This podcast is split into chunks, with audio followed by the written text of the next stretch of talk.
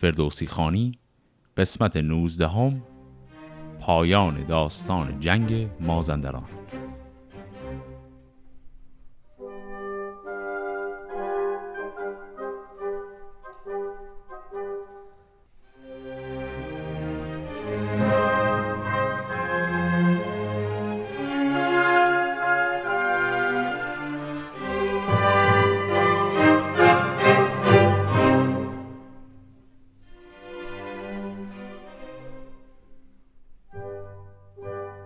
داستان هفته قبل اونجا به پایان رسید که رستم از هفت خانی که داشت شش خانش رو گذر می‌کنه.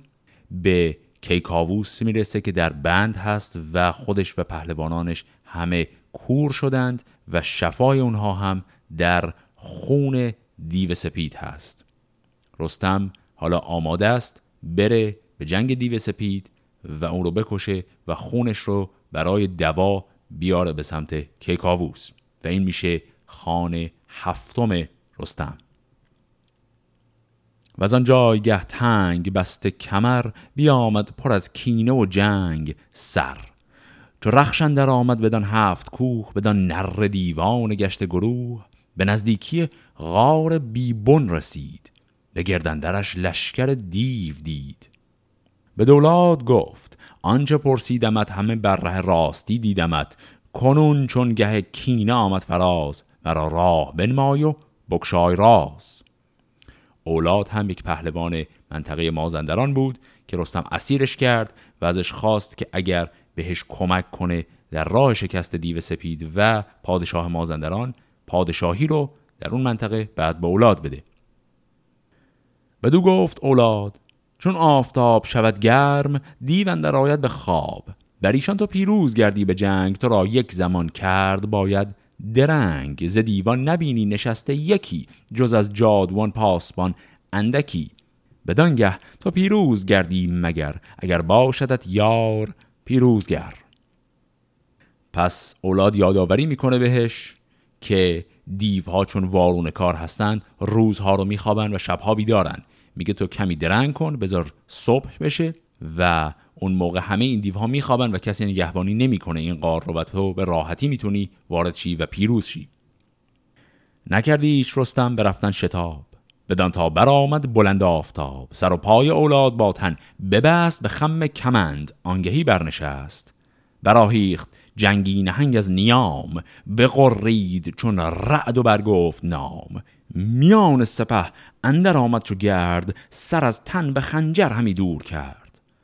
و از آن جایگه پیش دیو سپید بیامد دلی پر بیم و امید. به کردار دوزخ یکی چاه دید تن دیو از آن تیرگی ناپدید. زمانی همی بود در چنگ تیغ نبود جای دیدار و جای گریغ. کلمه گریغ هم یعنی همون گریز. چو دیده بمالید و مژگان بشست و از آن چاه تاریک لختی بجست به تاریکی اندر یکی کوه دید. سراسر شده چاه از اون آپدید. این کوه هم اینجا کنایه است از دیو سپید که خیلی درشت اندامه.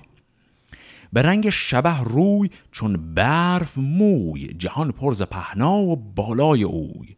سوی رستم آمد چو کوهی سیاه از آهنش ساعد و از آهن کلاه.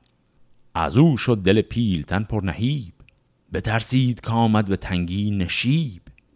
برا شفته برسان پیل ژیان یکی تیغ تیزش بزد بر میان. زنی روی رستم ز بالای اوی بینداخت یک ران و یک پای اوی.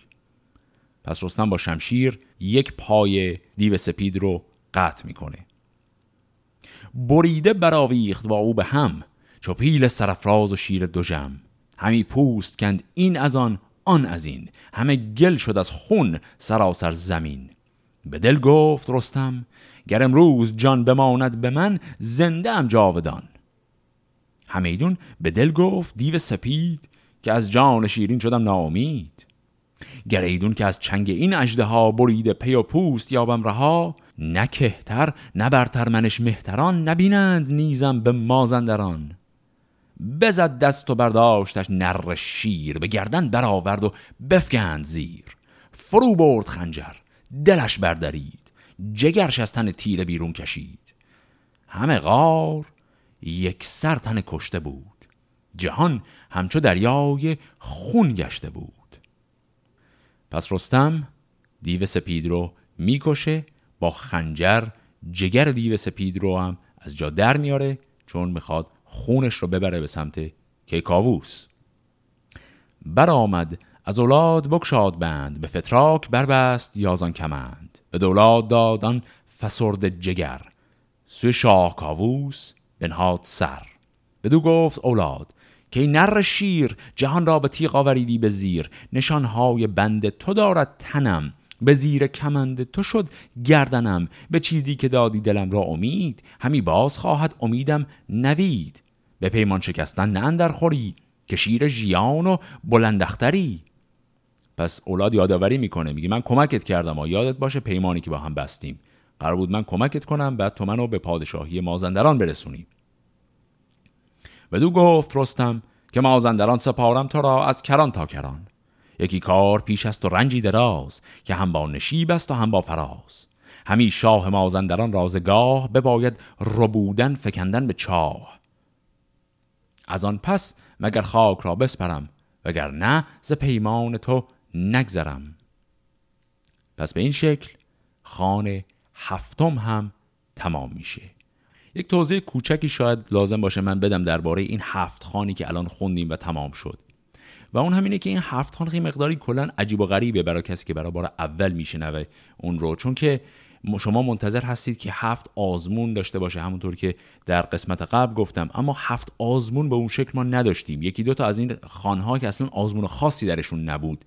و فقط دو تا خان آخر واقعا جنگ و نبرد اساسی داشتن. تو همون خانه هفتمه که واقعا یک عمل پهلوانی خیلی عظیم انجام میده و دیو سپید رو می‌کشه. بقیهش حتی جنگ هاش هم جنگ های خیلی مهمی نبود. پس سوال اینه که این هفت خان اهمیتش دقیقا چیه؟ نکته اینه که هفت خان یک نقطه عطف بسیار مهم هست در حیات حرفه رستم به عنوان پهلوان. رستم تا قبل از هفت خان پهلوان اصلی و مهم ایران نبود و فقط صرفا بچه یک پهلوان مهم بود زور و بازوی زیادی داشت. همونطور که تا حالا دیدیم افراسیاب رو زمین زده بود. زور زیادی داشت اما به عنوان پهلوان اعتبار شخصی خودش رو چندان نداشت. کما اینکه وقتی کیکاووس می‌خواست تازه بیاد به مازندران حمله کنه بقیه پهلوانان وقتی کمک می‌خوان کسی نمی‌رفت سراغ رستم. همه رفتن سراغ زال. زال پهلوان مهم بود. و بعد هم که اسیر شدن کیکاووس پیامی که داد برای کمک پیام را خطاب به رستم نداد. خطاب به زال پدر رستم داد. و رستم از خودش هیچ استقلالی نداره. اما بعد از این هفت خان رستم استقلال کامل داره. اصلا زال به حاشیه میره. یعنی از این جای داستان به بعد هر جا هر کدوم از پادشاهان ایران مشکلی داشته باشن اگر کمک بخوان مستقیم به خود رستم میگن. کسی نمیره سراغ زال دیگه. یعنی رستم زال رو یک جوری پشت سر می‌گذاره می‌ذاره کنار و جایگاه خودش رو مستقل تثبیت می‌کنه. از هفت خان میشه یک خانش نمادین کرد. این خانش نمادینی که الان من می‌خوام براتون بگم این رو من اولین بار در یک کتابی از دکتر محمود امید سالار خوندم. پس این خانش اعتبارش مال من نیست از جای دیگری دارم قرض میگیرمش. و اون هم شباهت جالب و عجیبیه که بین دیو سپید و زال هست. یکی از سوالاتی که برای خیلی از خوانندگان شاهنامه از قدیم وجود داشته وجود فردی به نام دیو سپید. دیو سپید یه جورای متناقض می‌زنه. چون در فرهنگ استوره ایران قدیم نور و سپیدی و روشنی خیلی اهمیت دارن و آن چیزی که اهریمنیه همیشه رنگش تیره و تاریک و سیاهه و هر چیزی که سفیده نماد خوبی و برکته. بنابراین یه جورایی متناقضه که شما قوی ترین و مهمترین دیو مازندران اسمش باشه دیو سفید چون دیو که نمی‌تونه سفید باشه. حالا سفید هم باشه رئیس همه دیوها که نمی‌تونه سفید باشه. فردوسی در دو بیت که ما الان خوندیمشون ولی سریع ازشون رد شدیم مشخصات ظاهری دیو سفید رو توضیح میده و این مسئله رو برای ما حل می‌کنه. اون دو بیت رو بیاد یک بار دیگه با هم بخونیم ولی این دفعه دقت کنیم در مشخصات ظاهری که برای دیو سپید میده. به رنگ شبه روی چون برف موی جهان پرز پهنا و بالای اوی. اینجا کلمه شبه رو هم با هجیمی ننوشته. شبه به معنای سنگ سیاه رنگه. پس گفت روی اون یعنی صورتش سیاه رنگه. بعدم بیت بعدی میگه سوی رستم آمد چو کوهی سیاه از آهنج ساعد و از آهن کلاه. پس این دو بیت خیلی واضح برای ما داره میگه که دیو سپید اصلا سفید نیست. دیو سپید روش و بدنش همه سیاه رنگه. پس چرا بهش میگن دیو سپید؟ موی دیو سفید هست که سفیده. بقیه بدنش سیاهه. مثل همه دیوای دیگه. ما چه شخصیت دیگه ای داریم در داستان که فقط موهاش سفیده؟ هیچ شخصیتی نیست غیر از زال.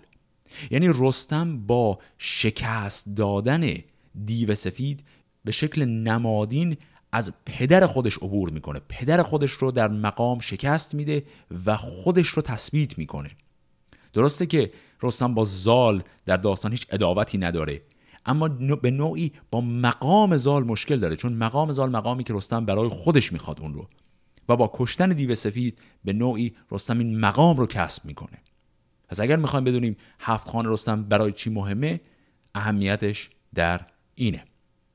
حالا بریم سراغ ادامه داستان.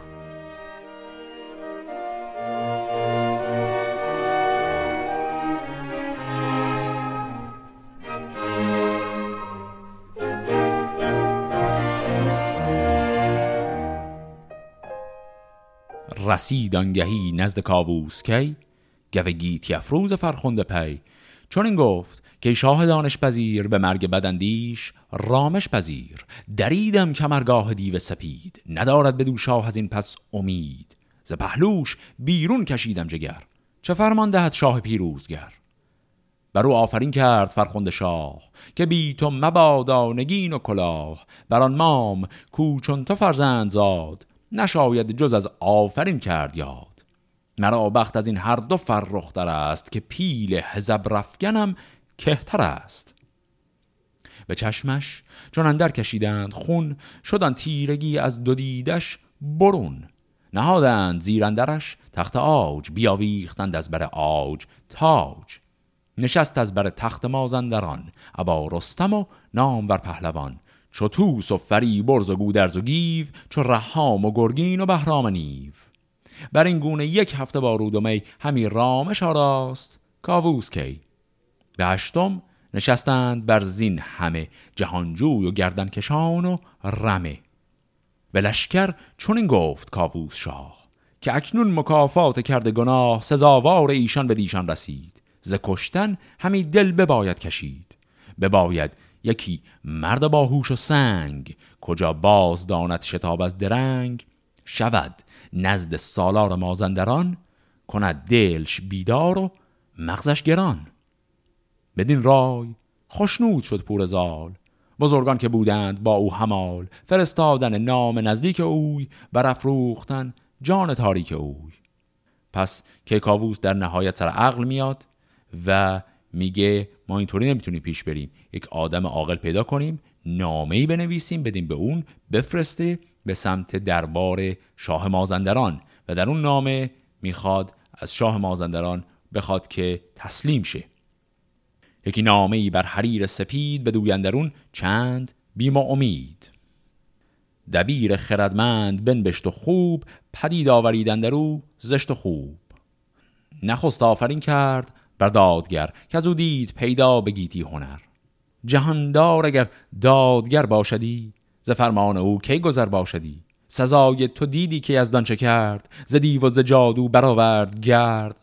کنون گر شدی آگه از روزگار روان و خرد بادت آموزگار.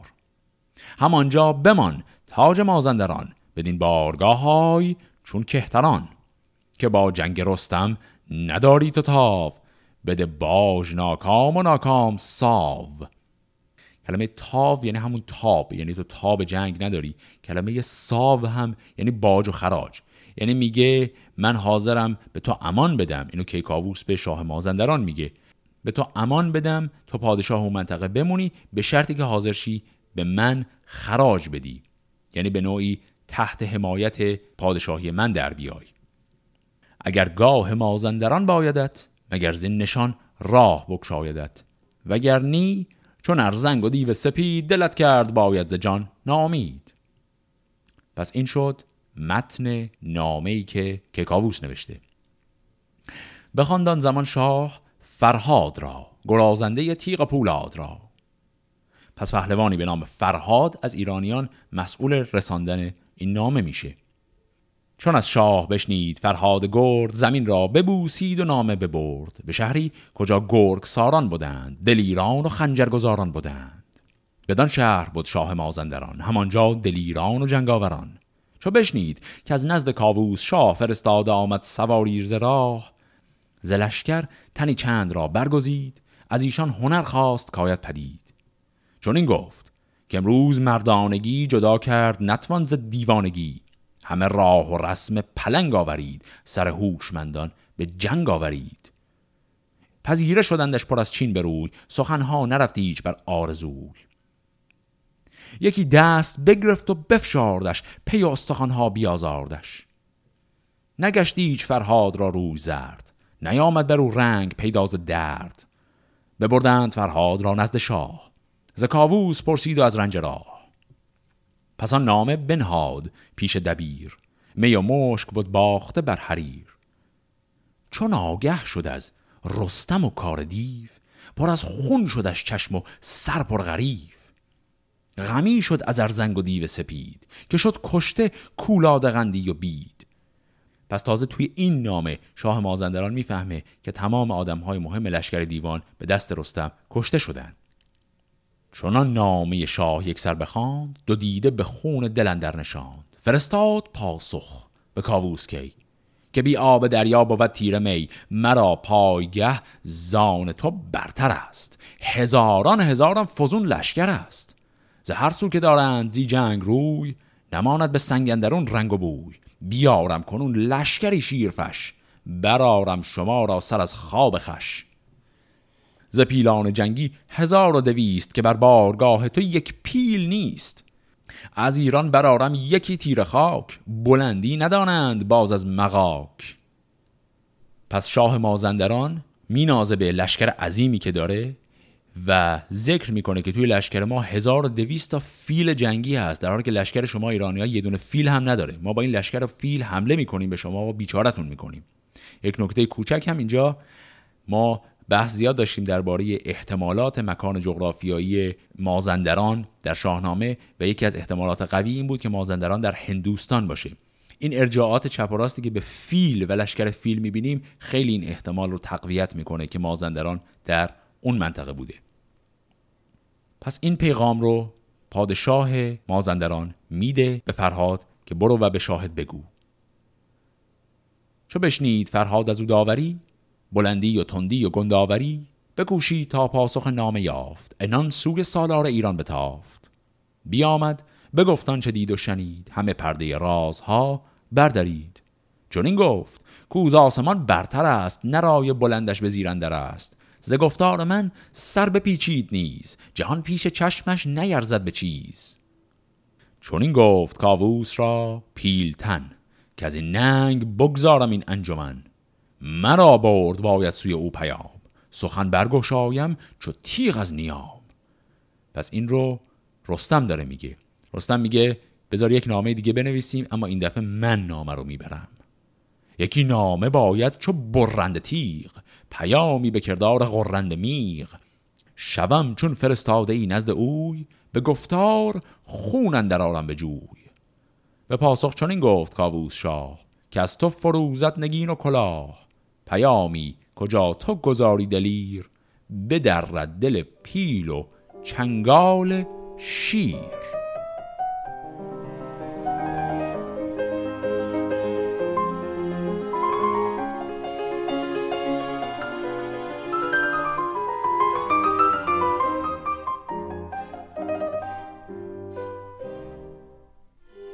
پس الان نامه دومی می نویسند بفرمود تا رفت پیشش دبیر سر خامه را کرد پیکان تیر. چون این گفت که این گفتن نابکار نخوب آید از مردم هوشیار. اگر سر کنی زین فزونی توهی به فرمان گرایی به سان رهی. رهی هم یعنی بنده یعنی همون حرف قبلیش رو می‌زنه. بیا بنده پادشاهی من بشو خراج بده تا ولت کنم. وگر نه به جنگ تو لشکر کشم ز دریا به دریا سپه برکشم. روان بدندیش دیو سپید دهد کرکسان را به مغزد نوید. به زین اندر افکند گرز گران چون آمد به نزدیک مازندران. به شاه آگهی شد که کاووس شاه فرستاده کرد دیگر به راه. فرستاده چون هزبر دوژم کمندی به فتراک بر شست خم. به زیرندرش باره گامزن یکی زنده پیل است گویی به تن. چو بشنید سالار مازندران ز دیوان گزین کرد چندی سران. بفرمودشان تا چپیره شدند هزبر ژیان را پذیره شدند. چپیره همینجا یعنی گرد آمدن. یعنی رفت بزرگترین دیوان دربارش رو دعوت کرد که برن و پذیرا بشن از این فرستاده جدیدی که آمده. چو چشم تهمتن به دیشان رسید به ره بر درختی گشن شاختید. بکند و چو زوپین به کف در گرفت. بماندند لشکر همه زو شگفت. بیانداخت چون نزد ایشان رسید. فراوان بپرسید و گفت و شنید.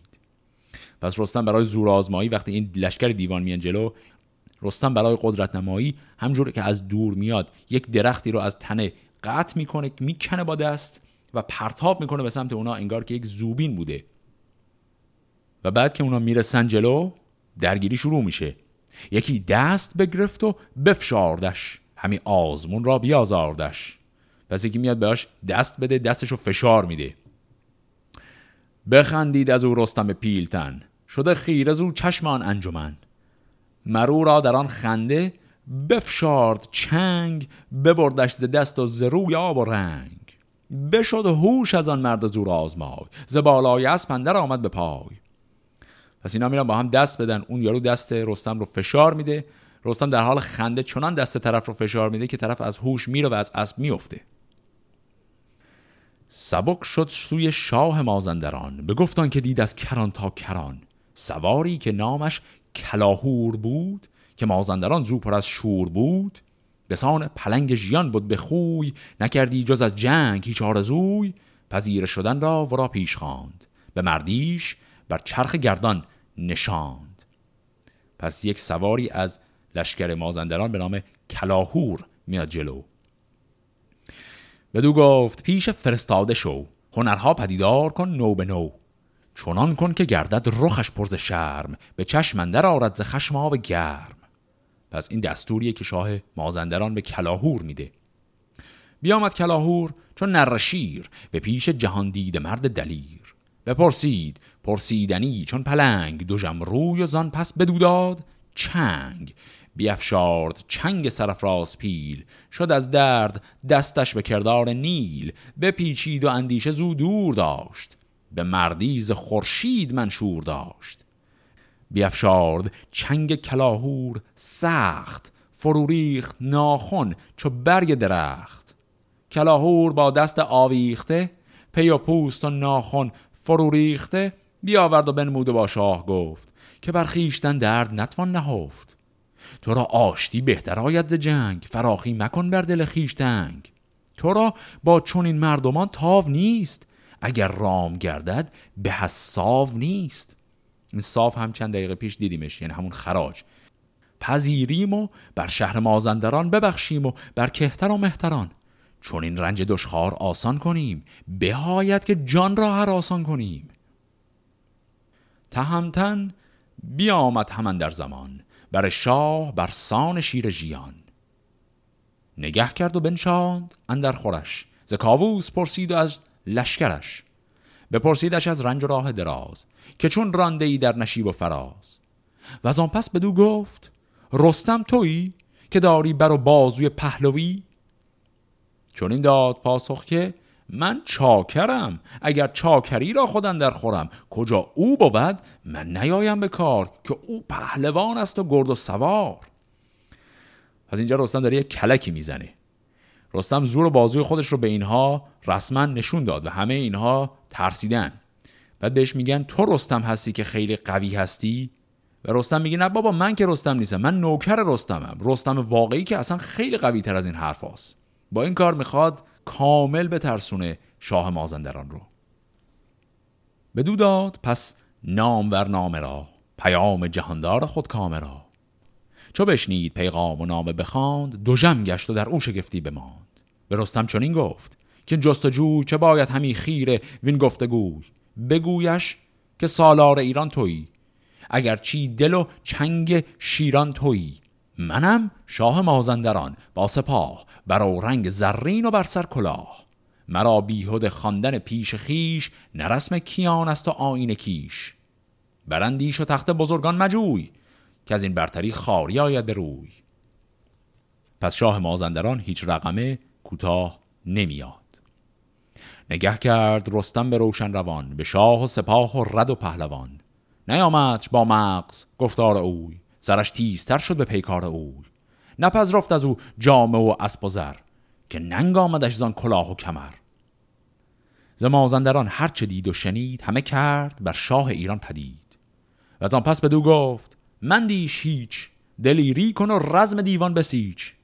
سواران و گردان آن انجمن چنان دان که خارند بر چشم من.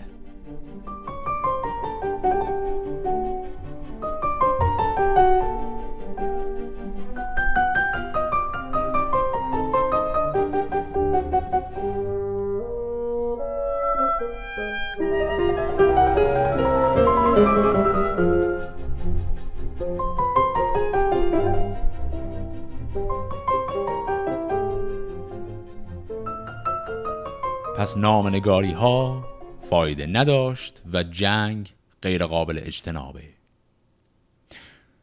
چو رستم ز مازندران گشت باز شه جادوان رزم را کرد ساز. سراپرده از شهر بیرون کشید سپه را همه سوی هامون کشید. سپاهی که خورشید شد ناپدید چو گرد سیاه از میان بردمید. نه دریا پدید و نه هامون و کوه زمین آمد از پای پیلان ستوه. پس اینجا هم باز تکرار می‌کنه که لشکر مازندران پر از فیل جنگیه. چون آگاهی آمد به کابوس شاه که تنگ اندر آمد ز دیوان سپاه بفرمود تا رستم زال زر نخستین بدان کین ببندد کمر. به توس و به گودرز گشوادگان بگی و به گرگین و آزادگان. بفرمود تا لشکر را راستند سنان و سپرها بپیراستند سرا پرده شهریار و سران کشیدند بر دشت مازندران. ابر میمنه توس نوزر به پای دل کوه پر ناله کرنای. میمنه میشه سمت راست لشکر چو گودرز گشواد بر میسره شده کوه آهن زمین یک سره. میسره هم میشه سمت چپ لشکر. جهاندار کاووس در قلبگاه ز هر سو رده برکشیده سپاه. به پیش سپاه اندرون پیلتن. که در جنگ هرگز ندیدی شکن. پس موقعیت پهلوانان در لشکر رو هم فهمیدیم. سمت راست لشکر توس هست سمت چپ گودرز وسط لشکر کیکاووس و پیشرو لشکر پیلتن که همون تهمتن رستم هست. یکی نامداری ز مازندران به گردن برآورده گرز گران که جویان بودش نام و جوینده بود گراینده گرز و گوینده بود. پس پیشرو سپاه مازندران یک پهلوانی هست به نام جویان. همی گفت با من که جوید نبرد؟ کسی کو برانگیزد از آب گرد؟ به دیرانیان گفت کاووس شاه که سرتان نیابد سوی شرم راه از این دیفتان دل چنین خیره شد و از آواز او دیده ها تیره شد. ندادند پاسخ دلیران شاه. ز جویان بپژمرد گفتی سپاه. پس جویان میره جلو و میگه کی هم آورده منه و هیچکس جلو نمیاد. هیچکس الا یک نفر. یکی برگرایید رستم انان بر خسرو آمد زدود سنان. که دستور باشد مرا شهریار شدن پیش این دیو ناسازگار. بدو گفت کاووس که این کار توست. از ایران نخواهد که از این جنگ جست. برانگیخت رخش دلاورز جای به چنگندرون نیزه جان ربای. برآورد گه رفت چون پیل مست. یکی پیل زیر اژدهایی به دست. انان را بپیچید و برخواست گرد زبانگش بلرزید دشت نورد به جویان جنین گفت که بد نشان؟ بیافکنده نامد ز گردن کشان. همی بر جای بخشایش است نه هنگام آورد و آرایش است. بگرید تو را آن که زاینده بود. فزاینده بود ار گزاینده بود. بدو گفت جویان که ایمن مشو ز جویان و از خنجر سردرو که اکنون بدرد جگر مادرت بگرید بر این جوشن و مغفرت. نمی‌دونم شما هم دوست دارید اینو یا نه ولی کلا جنگ های شاهنامه این رجز خونی های پهلوانان قبلش از خود جنگ ها خیلی قشنگ تره الان هر دو طرف یک دور همدیگر رو به هزار فحش و فضیحت کشیدن تازه الان می‌خوان بجنگن. چون آواز جویان به رستم رسید خروشی چو شیر ژیان برکشید. پس پشت او اندر آمد چو گرد سنان بر کمرگاه او راست کرد. بزد نیزه بر بند در و زره. زره را نماندی هیچ بند و گره. ززینش جدا کرد و برداشتش چو بر بابزن مرغ برگاشتش. کلمه بابزن هم یعنی سیخ. یعنی یک نیزه ایشون به جویان می‌زنه و بعد با همین نیزه انگار که مرغی که به سیخ کشیدی رو بلند می‌کنه اینو از رو اسب همینجور بلندش می‌کنه. بیانداخت از پشت اسبش به خاک دهان پرز خون و زره چاک چاک. دلیران و گردان مازندران شگفتی فرو ماندن دران سپه شد شکست دل و زرد روی برآمد از آوردگه گفتگوی. بفرمود سالار مازندران به یک سر سپاه از کران تا کران که سر بر فرازید و جنگ آورید همه رسم و راه پلنگ آورید. برآمد ز هر دو سپه بوغ و کوس هوا نیلگون شد زمین آبنوس. چو برق درخشنده از تیر میغ همی آتش افروخت از گرز و تیغ. هوا گشت سرخ و سیاه و بنفش ز نیزه و گونه گونه درفش. دوان باد پایان چو کشتی بر آب سوی غرق دارند گفتی شتاب. همی گرز بارید بر خود و ترگ چو باد خزان بارد از بید برگ. سپهبد بفرمود تا پیل و کوس ز پشت سپاه اندر آورد توس چو گودرز با زنگه شاوران چو گرگین و رحام و جنگاوران. اینجا هم همینطوری یواشکی اسم یک پهلوان جدیدی رو هم اضافه کرد به داستان. اسمش هست زنگه و بعدش هم میگه شاوران. شاوران یعنی این پسر شاپور هست یک پهلوانی که در داستانهای منوچهر و نوزر داشتیمش. چو فرهاد و خراد برزین و گیو برفتند با نامداران نیو تهمتن به قلب اندر آمد نخوست زمین را به خون دلیران بشست. از این میمنه. تا بدان میسره بشد گیو چون گرگ سوی بره. چو گودرز گشواد بر میمنه سلیح و سپه برد و کوس و بنه. ز شبگیر تا تیره گشت آفتاب. همی خون به جوینده آمد چو آب. ز کشته به هر جای بر توده گشت. گیاها به مغز سر آلوده گشت. چو رعد خروشان شده بوق و کوس خورن در پس پرده آبنوس از آن سو که بود شاه مازندران بشد پیلتن با سپاهی گران. زمانی نکرد او یل جای خیش بیافشارد بر کینگه پای خیش پس رستم وسط این جنگ و نبرد مستقیم می‌خواد بره به سمت شاه مازندران و کار رو یکسره کنه.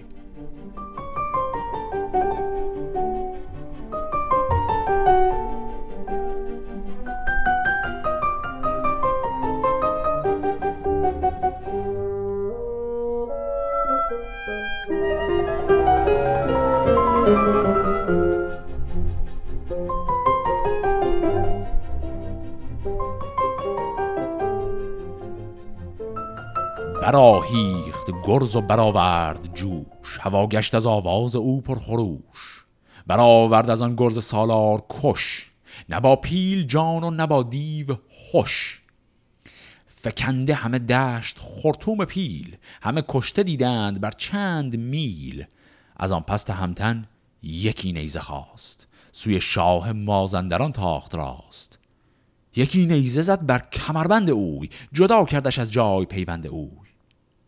شد از جادویی تنش یک پاره کوه. از ایران بروبر نظاره گروه. پس اتفاق عجیبی که اینجا افتاد. رستم یک نیزه پرتاب کرد به سمت شاه مازندران اما شاه مازندران چون به جادو آشنایی داره ناگهان کل تن و بدنش تبدیل به سنگ شد و نیزه درش فرو نرفت. و همه متحیر موندن وسط میدان جنگ که این دیگه چجوریه رسیدن در نیز کاووس شاه. ابا پیل و کوس و درفش و سپاه. به رستم چنین گفت که سرفراز چه بودت که ای در بماندی دراز؟ بدو گفت رستم که چون رزم سخت ببود و برافروخت بیدار بخت مرا دید این شاه مازندران به گردن برآورده گرز گران. به رخش دلاور سپردم انان زدم بر کمرگاه او بر سنان. گمانم چنان بود که از دلش خون کنون آید از کوهه زین برون. بر این گونه خارا یکی کوه گشت ز جنگ و ز مردی بیاندوه گشت. رستم گفت من با این ضربه ای که بهش زدم انتظار داشتم خون بپاشه از بدنش بیرون اما بدنش مثل یک سنگ خارا شد. نبرخواست از جای سنگ گران میان درون شاه مازندران. گوه پیلتن کرد چنگال باز بدن آزمایش نبودش نیاز.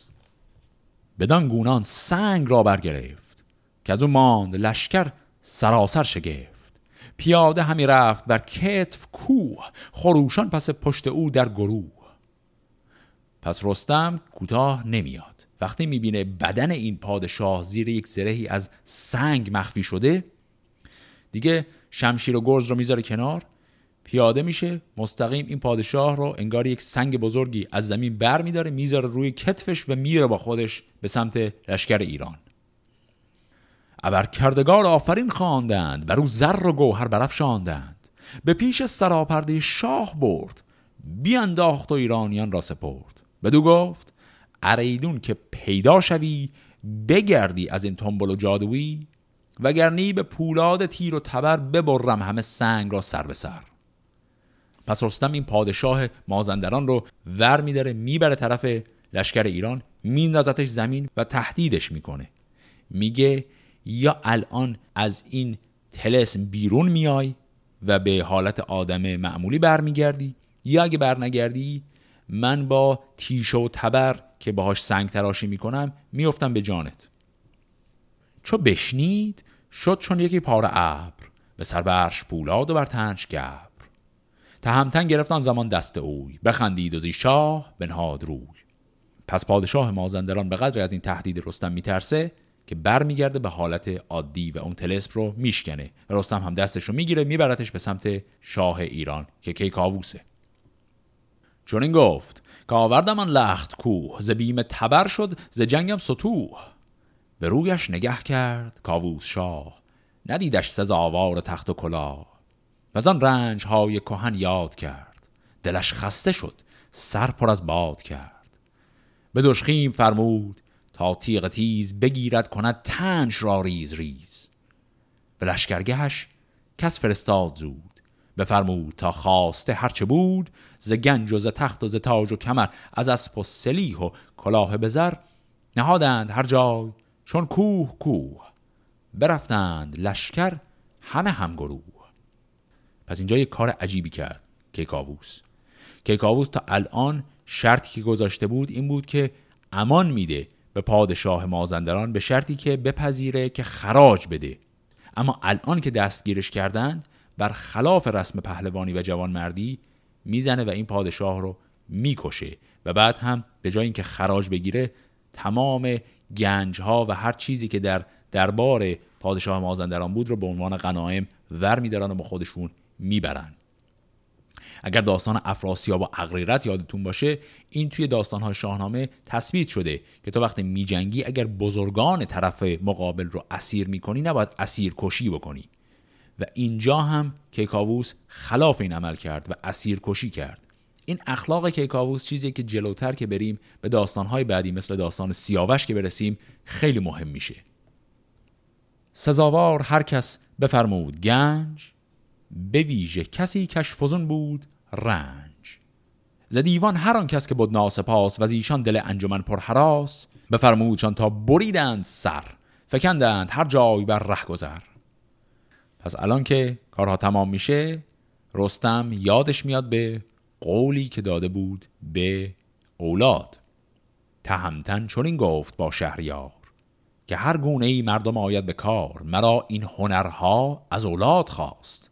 که بر هر سوی راه بنمود راست. به مازندران دارد اکنون امید. چون این دادمش راستی را نوید. کنون خلعت شاه باید نخواست یکی عهد و مهری بر او بر درست. که تا زنده باشد به مازندران پرستش کنندش همه مهتران. چو بشنید گفتار خسرو پرست به برزد جهاندار بیدار دست. ز مازندران مهتران را بخواند از اولاد چندی سخنها براند. سپردان زمان تخت شاهی بدوی و از آنجا سوی پارس بنهاد روی. پس در اینجا داستان جنگ مازندران به پایان می‌رسه. اما داستان رفتارهای عجیب کیکاووس تازه شروع شده. کل این ماجرا سر جاه طلبی عجیب و غریب کیکاووس بود و حالا کیکاووس چون مازندران رو شکست داده همچین زیر دهنش مزه کرده و می‌خواد این کار رو تکرار کنه و جاهای دیگر رو هم بره و فتح کنه. و همونطوری که می‌تونید حدس بزنید این فتح کردن ها هم بی مشکل نمیمونه. داستان نبرد بعدی که منجر به درد سرهای بعدی میشه رو در هفته بعد با هم می‌خونیم. فعلا خدا نگهدار.